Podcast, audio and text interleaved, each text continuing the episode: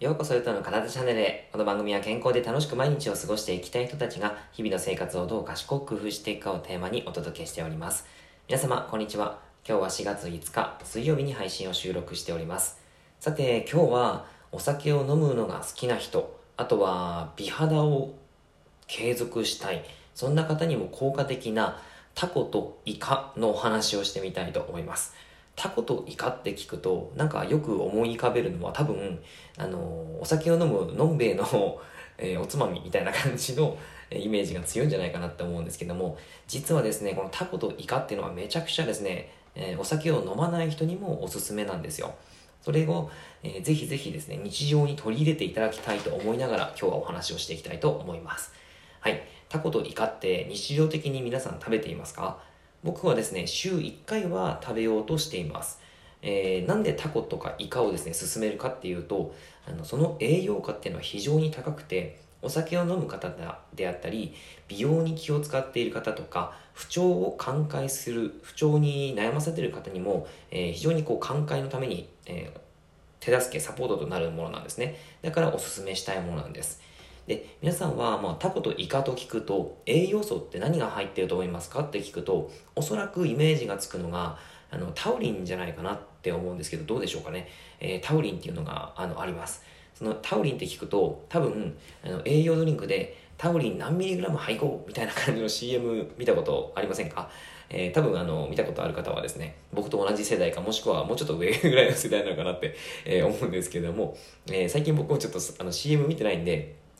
えー、全然その、そういう栄養ドリンクの CM があるのかわかんないんですけどね、えー、実はタコとかイカにも、えー、その通りタウリンが豊富に入っています。このタウリンって、じゃあそもそも何なのかっていうことなんですけども、このタウリンは単重酸って言って、えー、人間のですね、その肝臓から、えー、単重っていうのが作られて、そして胆のというところに単重があのー、貯められます。そしてその単重がですね、えー、食事が通った時にえ出てくるんですけども、その脂質が高いもの、脂質に関して、え単重がちゃんとこう出ていると、その消化がうまく促されるっていうことになります。なので、えー、脂っこいものですね。そういったものをちゃんと、えー、消化したい。そんな時はこの単重が必要なんですけども、この単重酸と結びつくことによって、コレステロールを消費して、コレステロールを減らすっていう作用がこのタウリンにはあるわけですね。だからコレステロール値があのすでに高いよっていう方には非常におすすめなわけです。そして心臓や肝臓の機能を高めたりとか、視力の回復とか、インスリンの分泌促進とか、高血圧の予防とか、あとはもちろんそのタンパク質、アミノ酸も入っていますので、えー、美容にも非常にいいというわけになります。あの、大体ですね、1日に500から 2000mg 1日取るといいよなんて言われたりするんですけども、これですね、えっと、どんなものにあるかっていうと、例えばですね、あの、最近ちょっとあの、4月になっちゃったんで、食べられなくなっちゃいましたけども、牡蠣ですね。えー、この牡蠣は、えっと、大体ですね、100g あたりで 1130mg タウリンが入っているので、あの、えっとですね、牡蠣をですね、大体そうだな、あの、2、3個とか3、うん、食べれば、そのぐらいの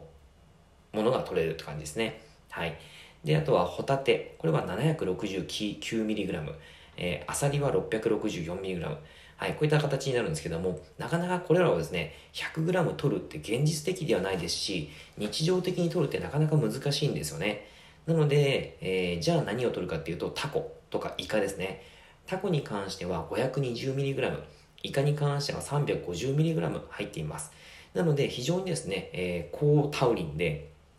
そして日常的にスーパーに並びやすい、え、食品なわけですよ。だからこそちゃんとですね、このタウリンっていうのは取れるとしたらタコとイカを食べてあげるといいよということなんですね。え、やっぱりこういったその、まあいい働きもありますし、このタウリンって、え、日常的に取るといいななんて思ってもらえるといいんですけども、えー、結構ですね、その、なんでしょう、タウリンの取り方、まあ、タコとかイカのですね、食べ方というのが、あの、結構重要だったりします。えっ、と、このですね、タコに関しては、えっ、と、ちなみにタウリンってですね、水溶性なんですね。水溶性なんで、えー、水にさらしてしまうと溶けてしまうっていう、あの、状態、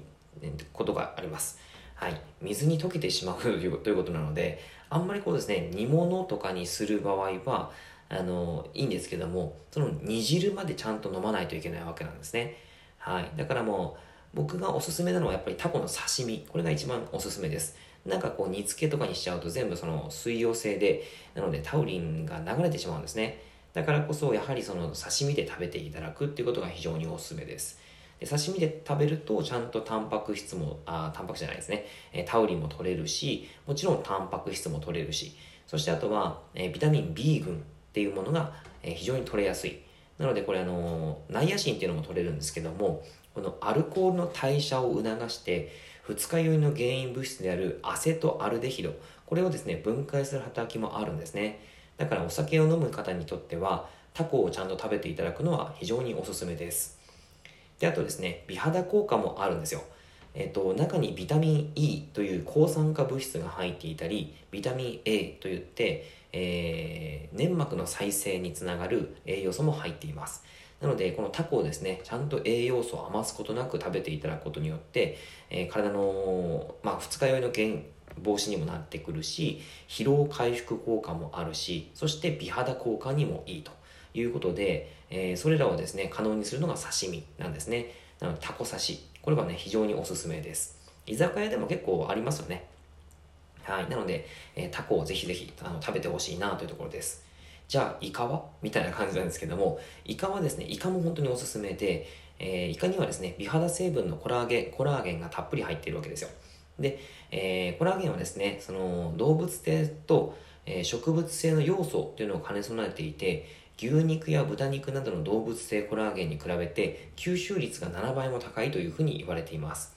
で、コラーゲンとタウリンっていうのは効果的に取るんだったら、あの、イカのですね、皮を剥かずに、えー、食べることがおすすめです。まあ、あのー、福岡だったらですね、えー、イカ刺しっていうのがあって、えっ、と、まあ、その、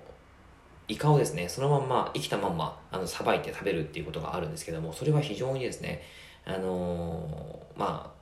おあのすごくおすすめです。はい。ちょっとあの言葉だけ聞くとね、あの残酷なんですけども、えー、これはもう本当にその栄養素としては非常に優秀な食材になってきます。はい。このイカのですね、コラーゲンっていうのは、その9割が白い薄皮に含まれているんですね。だから皮を取ってしまうことによって、そのコラーゲン繊維、コラーゲンがですね、なくなってきてしまうということになります。はい。まあまあ、皮付きで調理した方がいいということになりますし、もし皮付きで調理しないんであれば、イカ刺しが一番おすすめですよということですね。はい。まあ、こういった形になります。あとは、あの、ちなみになんですけども、